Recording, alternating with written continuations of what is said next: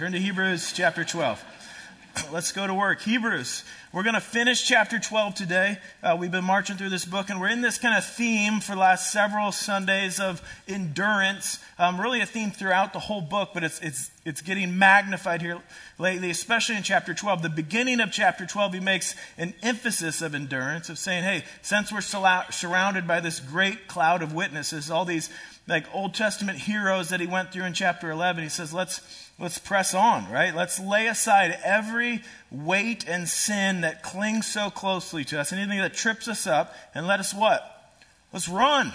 And not just run, but let's run with endurance uh, the race that's set before us. Looking to Jesus, the founder and perfecter of our faith, for the joy set before him, endured, he endured the cross. So we have this like call to endure, call to press on. And normally a call for endurance goes together with something hard. You don't have to really champion somebody to endure their nap or their ice cream. It's like, yeah, we got this, right? We're good. But hard things, like death on a cross, I mean, like, you, you got to endure this. You suffer through it. And guys, Christianity is hard.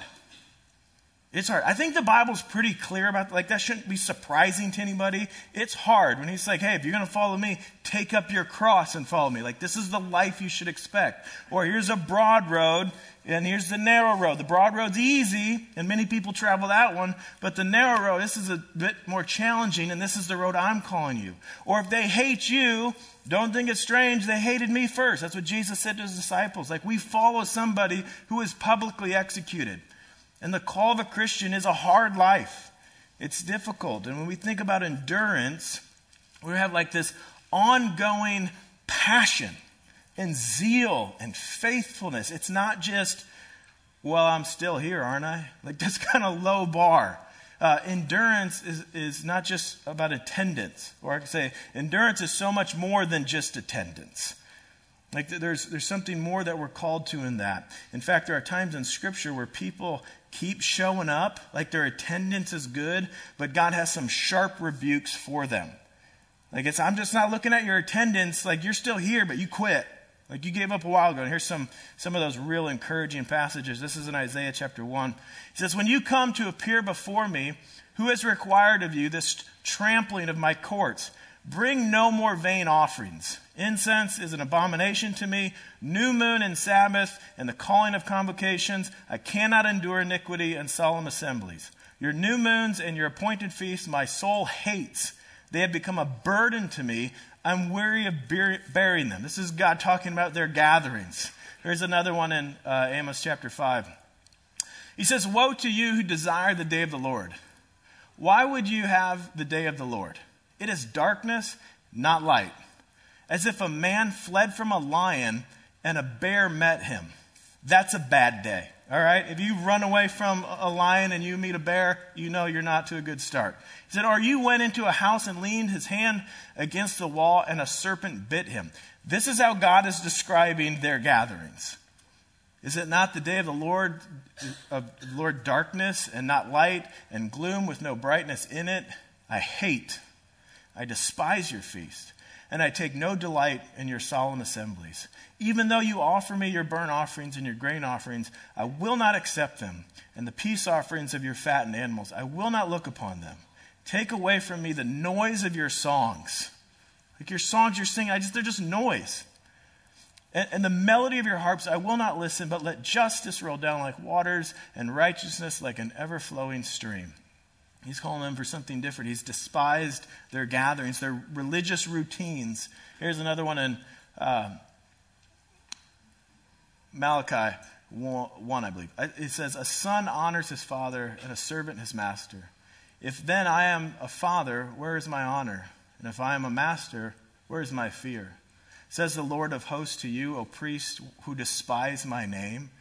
But you say, How have we despised your name? Like there's some confusion there. What, what are we doing wrong? Like we keep showing up. We're, we're at church every Sunday. By offering polluted food upon my altar. But you say, How have we polluted you? By saying that the Lord's table may be despised. When you offer blind animals in sacrifice, is that not evil? And when you offer those that are lame or sick, is that not evil? Present that to your governor. Will he accept you or show you favor, says the Lord of hosts? Like you're just bringing me the leftovers. Like you come and you go through the motions, but you've checked out. Like there's no passion behind it anymore. Uh, here's one in the New Testament. This is 1 Corinthians 11. He's talking about their, their gatherings, specifically around communion. He says this But in the following instruction, I do not commend you, because when you come together, it is not for the better, but for the worse. What he's saying is, it would be better if you didn't even come to church. That's what God is saying about their gatherings. So when the writer of Hebrews is calling us to endurance, it's, it's more, uh, when you get into the specifics of what exactly you're looking for, the, the question is not, how's your attendance been? The, the question is, how, how's your passion? How's your zeal? How's your gratitude and joy? How's your worship? How's your obedience? Because the reality is, those things can tend to fade long before your attendance does. Like, yeah, you come to church, but you don't sing. Or you come to church, but as soon as you leave, you live just like everybody else. Or you come to church, but you express no hope and joy in the gospel. You're just down and negative all the time. Like you've checked out. Like you're not enduring. Like you're still here, but when it comes to endurance and what we're being called to do, he's like, that, that's missing. And when the author of Hebrews is challenging his readers for endurance, what he's talking about is an ongoing passion and faithfulness and zeal for the Lord. And Christianity is hard. You may think of it like this. If you, if you run into a, a couple that's been married for 20, 30, 40, 50 years, marriage is hard. You might ask a question like, how do you keep the love alive? Like, what's, what's the secret to this ongoing, faithful, passionate marriage? Well, when it comes to Christianity, Christianity is hard. And when you've been following Jesus for 10, 20, 30, 40, 50 years, so like, how do you keep the passion? How do you keep the zeal for the Lord? How do you keep your worship alive? How do you keep your faithfulness going? Like, what's, what's the secret there? How do you do that? And for you in this room, some of you have said, Yeah, I've been a Christian for a long time. Let me just ask you, how's your passion for Jesus? Like, how's your zeal for the Lord? Your faithfulness when no one's looking, your, your worship. You're just passion to honor Him in everything you do. Or maybe if that has waned, how do you rekindle it? How, how do you rekindle it? In our text today, we're going to get uh, something that we're supposed to remember and then something that we're supposed to do. There's a call to remember something, and there's a call to action. And hopefully, this can rekindle our passion as we seek to follow Christ. Um, our text starts in verse 18 of chapter 12. We're actually going to reach back to some challenging passages in the text before us um, because I think our text sheds some light on understanding that. So, look at, let's start in verse 15. Here we go. I'm offering three bucks for every amen. I'm just saying that. Yeah, Michael will pay you. Where's Michael at? All right, here we go. See to it that no one fails to obtain the grace of God, that no root of bitterness springs up and causes trouble, and by it many become defiled, that no one is sexually immoral or unholy like Esau, who sold his birthright for a single meal. For you know that afterward, when he desired to inherit the blessing, he was rejected, for he found no chance to repent, though he sought it with tears.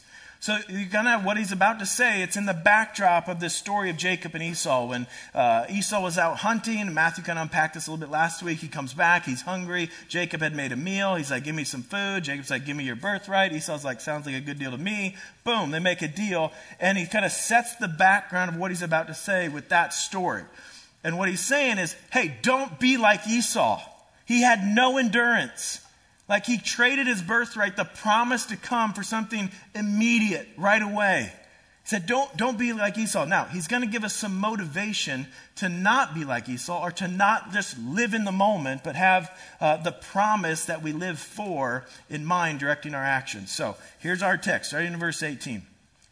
For you have not come to what may be touched a blazing fire and darkness and gloom and a tempest, and the sound of a trumpet and a voice whose words made the hearers beg that no further messages be spoken to them. For they could not endure the order that was given. If even a beast touches the mountain, it shall be stoned. Indeed, so terrifying was the sight that Moses said, I tremble with fear. Now, what is he talking about there? He's giving some, uh, he's referring to a past event. There's, there's uh, stuff going on. Well, the, it's pretty clear he's talking about when God gave the law at Mount Sinai. And if you want to get more details of the parallels from this passage, what was happening, you could read it in Exodus 19. But it's like a command don't even let your animals touch the mountain. Um, there, there's thunder. There's like there's literal mountain shaking. The, the holiness of God at Mount Sinai was a terror for people. Like it freaked them out. And if you can kind of imagine the situation, God did just express his love for these people in rescuing them from slavery. But the way that he did it is he took the most, uh, the biggest earthly power people know of in, in the Egyptians, and he mopped the floor with them. And then he says, Once you come out in the woods, I want to have a talk with you. you might be a little freaked out, right? Like there's, and then when you do, he's speaking in thunder and the ground shaking. And, and what's their response? And look at verse 19. It says, And the sound of the trumpet and the voice whose words made the hearers beg that no further messages be spoken to them, for they could not endure. I mean, they're overwhelmed by the, the, holiness of God in this moment. And the idea of trying to appease the holiness of God through our own obedience is terrifying. I mean, who could ever do that? Who could ever do that?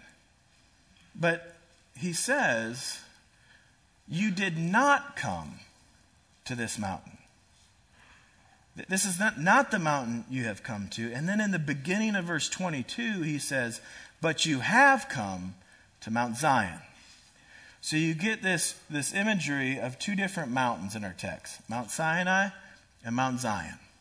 And he's making some contrast between these, these two mountains. And the analogy of these two mountains represents two different ways to God law and grace.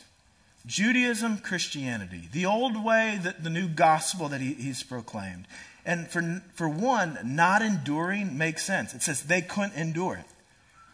Like with that, you know, the, the weight of God's holiness and his standards, who could stand up underneath that?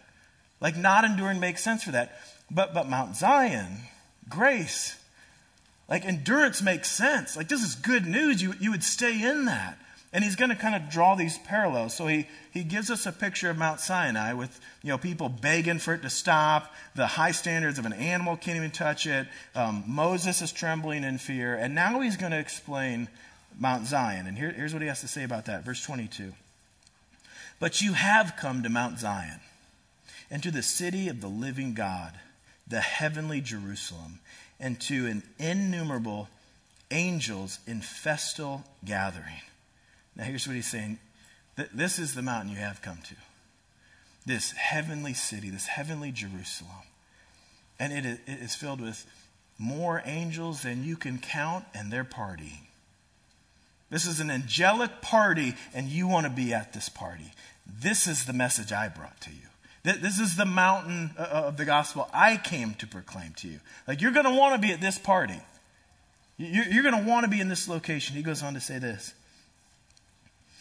I'll read the whole thing because it's, it's good and nobody amened anything at that time. It says, But you have come to Mount Zion, to the city of the living God, to the heavenly Jerusalem, to innumerable angels and festal gatherings Amen. Okay, thanks. I was like, it was the second time. I was like, if, if nobody says amen after I asked for it, I'm going to go home and eat my feelings. Like, I don't know what I mean. All right, here we go.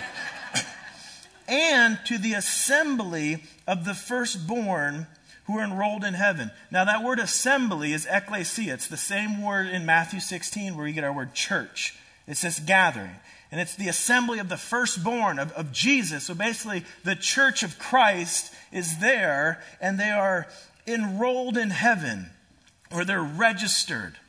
Like if you got, I got a reservation, I come and I give my name, and it's like, we've been expecting you. Like your name is in the book of life. Like you have a place here. Like you've been enrolled into this heavenly city. And then he says this? Another spot for an amen. You guys missed that one too. And to God, the judge of all. Now, this is a bit odd. Um, in the Greek, judge comes before God, which is for emphasis. So, what he's emphasizing is judge. This God is the judge, and he's going to judge everything. My question is why would you refer to God as a judge in a paragraph stressing the joy of coming into his presence? that sounds more like Mount Sinai. like, what am I getting myself into here? That this, this God is, is a righteous, holy judge. So, why am I stressing the fact that this God is, is a judge in the middle of a paragraph that's all pointing out the joy of coming into his presence? Look at what he goes on to say.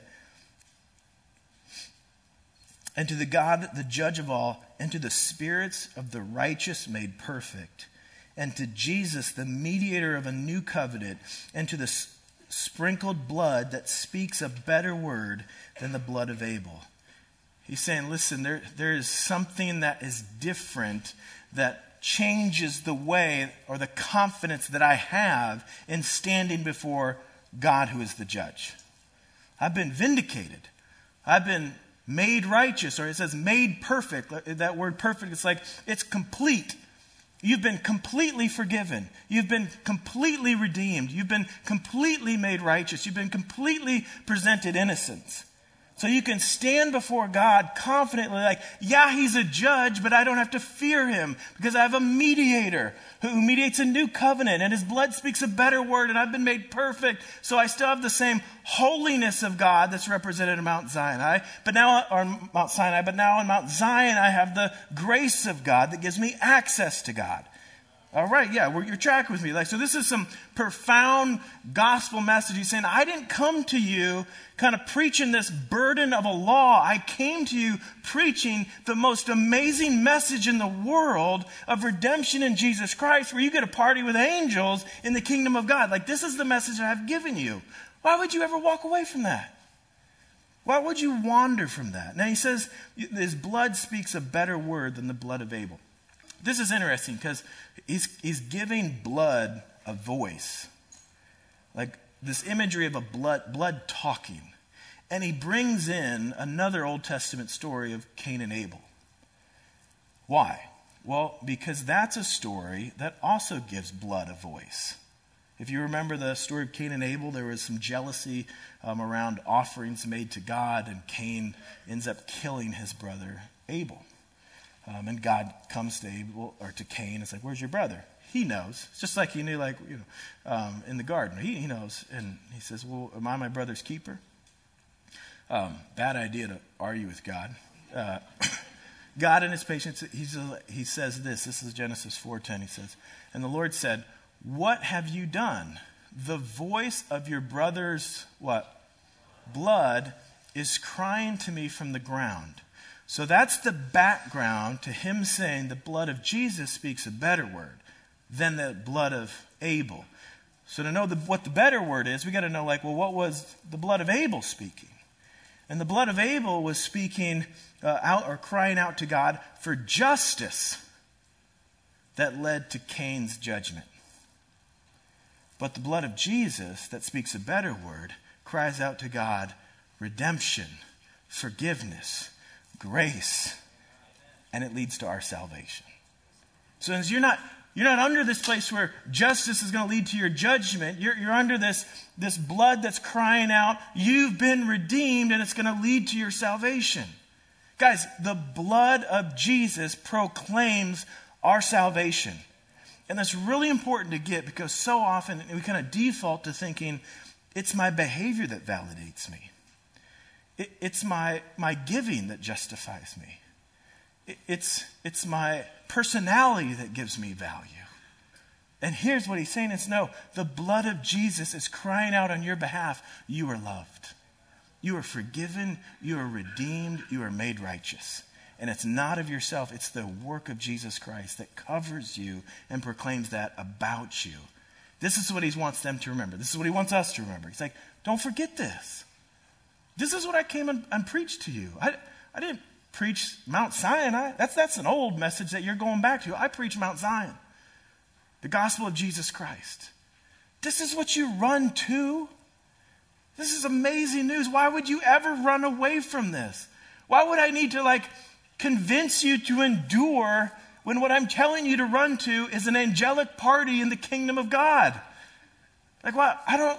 Why would you run away from this? Why would anybody do that? Well, why would anybody sell their birthright for a bowl of soup? But he did it.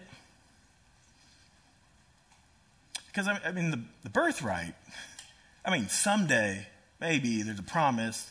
We're supposed to be a nation. I mean, I got one brother. We don't even like each other, and our parents show favoritism. Like, I, I mean, maybe that'll happen, but, but right now I'm hungry. I mean, it's just kind of out there. And, and he, he switches tones in verse 25, and there's that the increased urgency and warning that he's coming across. Look at verse 25, because this is all in the background of, hey, don't be like Esau. Don't, don't, don't live short sighted life. Don't, don't lose sight of the promise that you're living for and just kind of live for the now. And then he, he says this, verse 25 See that you do not refuse him who is speaking. Now, it's gentler here than what it really is. What he's saying is, you better make sure you don't refuse him who's speaking. Like there, there's a sense of urgency and rebuke in it. Like, make sure you don't refuse him who's speaking. Well, who's speaking? Or what's, what's, what's being spoken? Just in the sentence before that, it's the blood of Christ. That's what's speaking. It's speaking a better word grace, forgiveness, redemption. He's saying, don't you dare refuse grace. Without the grace of Jesus, you have no hope. Don't neglect this. Don't take this lightly. Don't brush this aside for a bowl of soup or for whatever's right in front of you now. Without the grace of God, you're, you're hopeless. Don't, don't, don't refuse this. And he goes on to say this For if, if they did not escape when they refused him who warned them on earth, much less will we escape if we reject him who warns from heaven. So there's kind of this contrast from lesser to greater. Like, you know, that warning at Mount Sinai was true and they didn't live up and they faced the punishments that unfolded in the Old Testament. Well, how much more are we not going to be able to escape the Word of God that came to us in Jesus Christ? Basically, if you reject Jesus, there will be no escape of the coming judgment there will be no escape of the coming judgment. In fact, in, he goes on in verse 26, he says, At that time, his voice shook the earth, referring back to Mount Sinai and how that mountain shook at the giving of the law. But now he has promised, Yet once more I will shake not only the earth, but also the heavens. So what he's saying is, Hey, Sinai gave you a, a taste of my holiness. But there's a day coming where you're going to get the whole meal. You're going to get the whole meal in my judgment. And without the grace of God, there is no escaping it. Without the redemption that comes through Jesus Christ, there's no escaping it.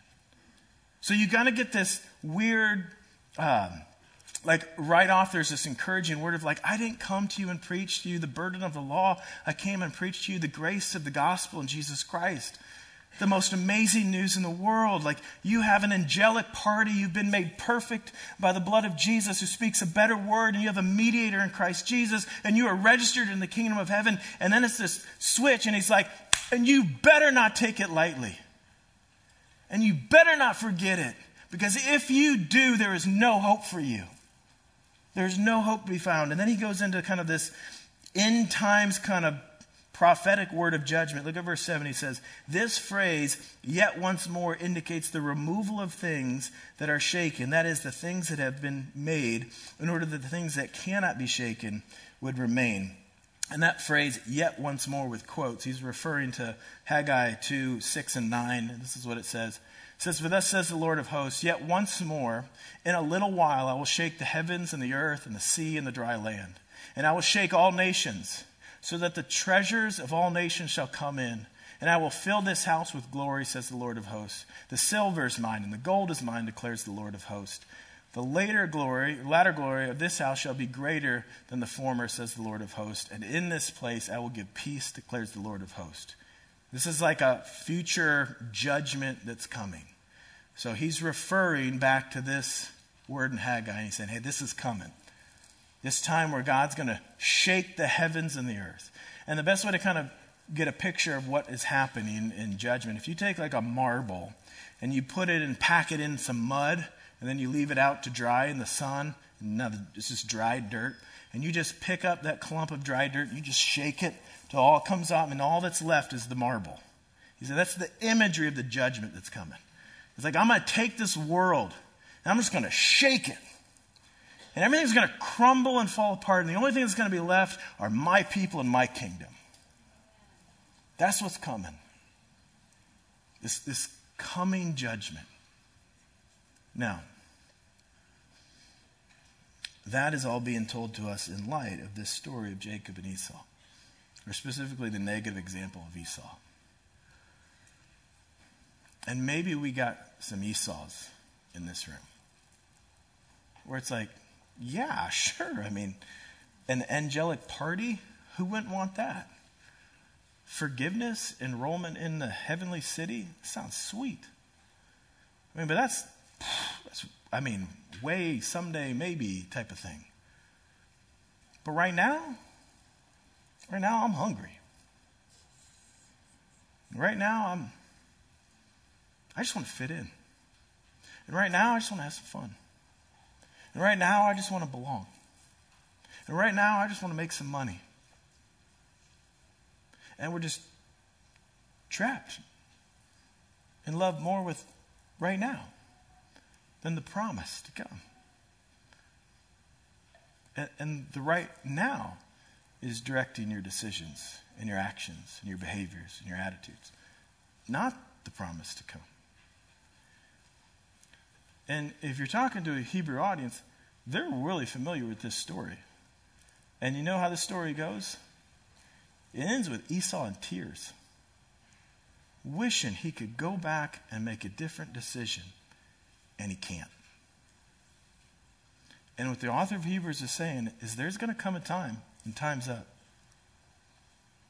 And when judgment comes, and you're like, oh, I wish I wish I would have, I wish I would have, it's like, no, time's up.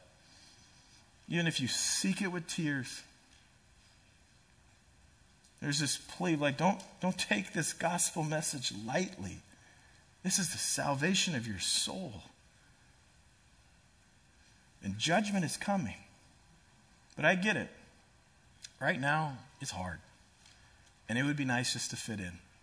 It would be nice just to make money. And it would be nice just to have a good time. And it would be nice to try to fulfill all my desires. And I'm getting weary. And I'm tired. And it's difficult. So, what do you do? Well, the first thing he's calling us to do is remember the gospel. Remember what you're running towards. Remember what lies ahead of you. But then he also calls us to some action. Look at verse 28. He says, Therefore, let us be grateful for receiving a kingdom that cannot be shaken. Let me just pause here and communicate some good news. God's kingdom cannot be shaken. It cannot. Cannot be shaken. It, it's kind of like Jesus' teaching at the end of the Sermon on the Mount, where he's like, hey, this one guy built his house on a rock, another guy built his house on the sand storms came. The guy in the house on the sand got washed away. The guy that built his house on the rock, he's doing pretty well. Like kind of that story. He's saying, listen, storms are going to come. How are you going to deal with those? Or, or, in other words, for this context, if you put your hope in your 401k or the economy or your job or your work ethic or your government, you're going to get all shook up you are going to get all shook up. But if your hope is in God, it is unshakable. It is unshakable. Now, church, listen. If God's kingdom cannot be shaken, then God's people should display a steadiness in a world that's getting all shook up. You with me on that? If God's kingdom cannot be shaken, then God's people should display a steadiness in a world that's getting all shook up. When everybody's else in panic, and what about this, and what if this happens, and did you hear this happen, and here's good, and what's going to come next? God's people should have a peace, a steadiness, because our hope is not built in this world. It's not in this kingdom. We have a kingdom that cannot be shaken. So let's read this again. It says, Therefore, let us be grateful for receiving a kingdom that cannot be shaken, and thus let us offer to God acceptable worship with reverence and awe. Now, there's a couple verbs I want to highlight here that call us to action. Be is a verb, or it can also be show, um, gratitude, um, be grateful, or maybe your translation says hold on to grace, and the other one is offer. Um, or what we're supposed to offer is acceptable worship. This is the action that he's calling to be grateful, offer worship. This is the, the call to action here. Um, first one, we're supposed to be grateful. Now, there is a lot of things in our world that we could complain about. Amen? Right there, I mean, we, we could last. We could last for a while, kind of venting and complaining. But what he's saying is uh, a defining characteristic of the Christian should be uh, unwavering gratitude. Like, no matter what goes on, I have a gratitude that you can't take from me. I have a joy and a gratefulness because it's rooted in my future that's unshakable. So, so the gratitude for the Christian is not based on current circumstances, it's based on a future reality. That's where our gratitude comes from, but he's saying you should express it now. Like, yeah, it's rooted there, but, but the command is to be grateful now or to show gratitude now, express gratitude now. Uh, the other action is to offer acceptable worship with reverence and all. So when you feel like quitting sometimes, the best thing to do is like, I just need to express some gratitude and praise. I need to kind of get out of myself and I need to be thankful to God and I need to worship. But it's deeper than that. It's deeper than that. Because it's not just a, a, a call to an action. If you notice here, what he's really commanding is an emotion. How do you command an emotion? What he's commanding us is to be authentically grateful, to have reverence and awe for God, to God. That's, that's the command, this, this motion. So it's not just, hey, sing a song and say thank you. He's like, no, there, there's more that I want there. There's, there, there's more to it than that. And he doesn't just say offer worship, he says offer acceptable worship. As in, if there's acceptable worship, that means there's unacceptable worship. Like those passages we looked at in the beginning. Like, hey, you're showing up and you're making sacrifices, and it makes me sick. You know, because you go out and you live lives that don't represent me. You bring me blind animals. Like, it's not, it's, there, there's something that matter is missing. Yeah, you're here. You're singing. You gave something, but, but what matters is missing. Like a passion, a zeal for the Lord. It's not about going through the motions. It's, it's acceptable worship is all of life. And he gets into unpacking what he means by acceptable worship in chapter 13, where we're going to spend some weeks going through, but he gets down to like just practical godliness, brotherly love, hospitality to strangers, care for persecuted believers, honoring marriage, sexual morality, uh, not being greedy. But this, this call to acceptable worship is a call to godliness in all of life. Or, or put another way, passion to please the Lord in everything you do, a, a zeal to honor God in all of life. But still, it's, it's an emotion that gets commanded. And think, how do you command an emotion? Or, or maybe for a lot of us in this room, the question to ask is if those emotions are fading, because this world is tough and following Jesus is hard, how do I rekindle them? How do I rekindle a zeal for the Lord? How do I rekindle a passion for Jesus? Well, notice that before the call to action, there's the word therefore, which is connecting this call to gratitude and worship with reverence and awe to what he was just talking about. And what was he just talking about? Escaping the coming judgment because of the gospel of Jesus Christ. That's the motivation for gratitude. That's where we find reverence and awe. So, what does he want them and, and us to do? He wants us to be grateful. He wants to be in awe of God and have a reverence for God and worship Him. What does He want us to remember? He wants us to remember the gospel. And what we need to do is see the connection between the two. It's being made perfect by the work of Jesus Christ and having a mediator and having his blood that speaks a better name over us, that we are forgiven and redeemed in him, that's what produces gratitude. It's knowing that we're registered in the kingdom of heaven and we have an angelic party and waiting for us. That's what motivates godly living. So the, the application is not just church, be more grateful, worship, be in awe. That's not the application. The application is, guys, look at the gospel. No, like really look at it. Like turn it over in your head. Dwell on it and be absolutely wrecked by it. And you will find yourself being grateful and worshiping with reverence and awe. You think of it like this keep the gospel in front of you to motivate godliness in you. Keep the gospel in front of you to motivate godliness in you. And you can have some good conversations in your connection group or with some friends about how do we keep the gospel in front of us as like fuel for our souls to press on in endurance. But, church, listen, I, I know you know this because we talk about it a lot. Um, but, I, but I want to reinforce it. I mean, the text is reinforcing it. I, I, I want to reinforce it that Christianity is not just a Sunday thing. It's not just a Sunday thing, it's not an event, it's a life. And all of life is all for Jesus. How you handle your money, how you treat your spouse, how you do your job, how you coach Little League and parent, how you come to church, everything is worship. The way we do it kind of just declares God, you're worth it. I want to please you in this. I want to honor you in the way I do this. I want to make you happy with the way I do this. It's just a passion and a zeal, and it's all of it saying, God, you're worth it. What, what you've done for us and what's waiting for me, I'm living for it, and it's worth it.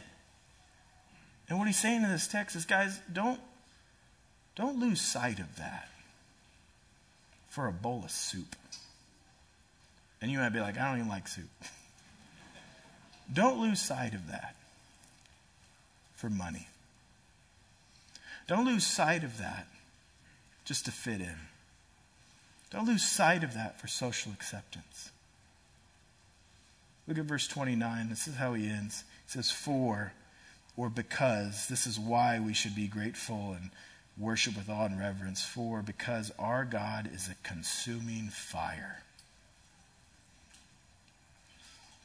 He is a God who just a sampling of his holiness shook the earth. And he is a God who will again shake the whole world in judgment. Guys, this is not a God you just sing to once a week. This is not a God you just cut a check to. He is a consuming fire of holiness. And if you take him lightly, you're going to get burned forever. But if you listen to the better word of the blood of Jesus Christ, you're going to get saved forever. And maybe some of you have lost a sense of awe and reverence for God. Or maybe some of you need to just fall in love with Jesus again. Or rekindle a passion and zeal for the Lord. To do that, we should listen to what the blood of Jesus is proclaiming. So when you come to partake in communion, as we do every Sunday, take some time to listen to the message of the blood. It says, God is holy, and he will not tolerate sin. And there needs to be a sacrifice for sin. And you're a sinner, and you deserve death, but it's not your death we're remembering, but the death of Jesus Christ.